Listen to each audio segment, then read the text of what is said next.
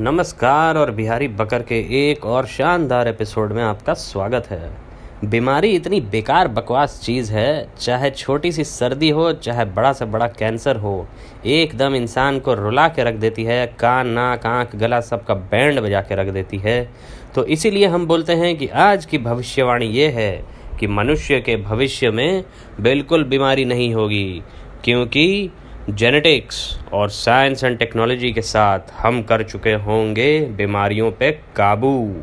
इसी के साथ ये एपिसोड हम करते हैं ख़त्म। कहे कि हमारा भी हो चुका है बीमारी से हाजमा पतला।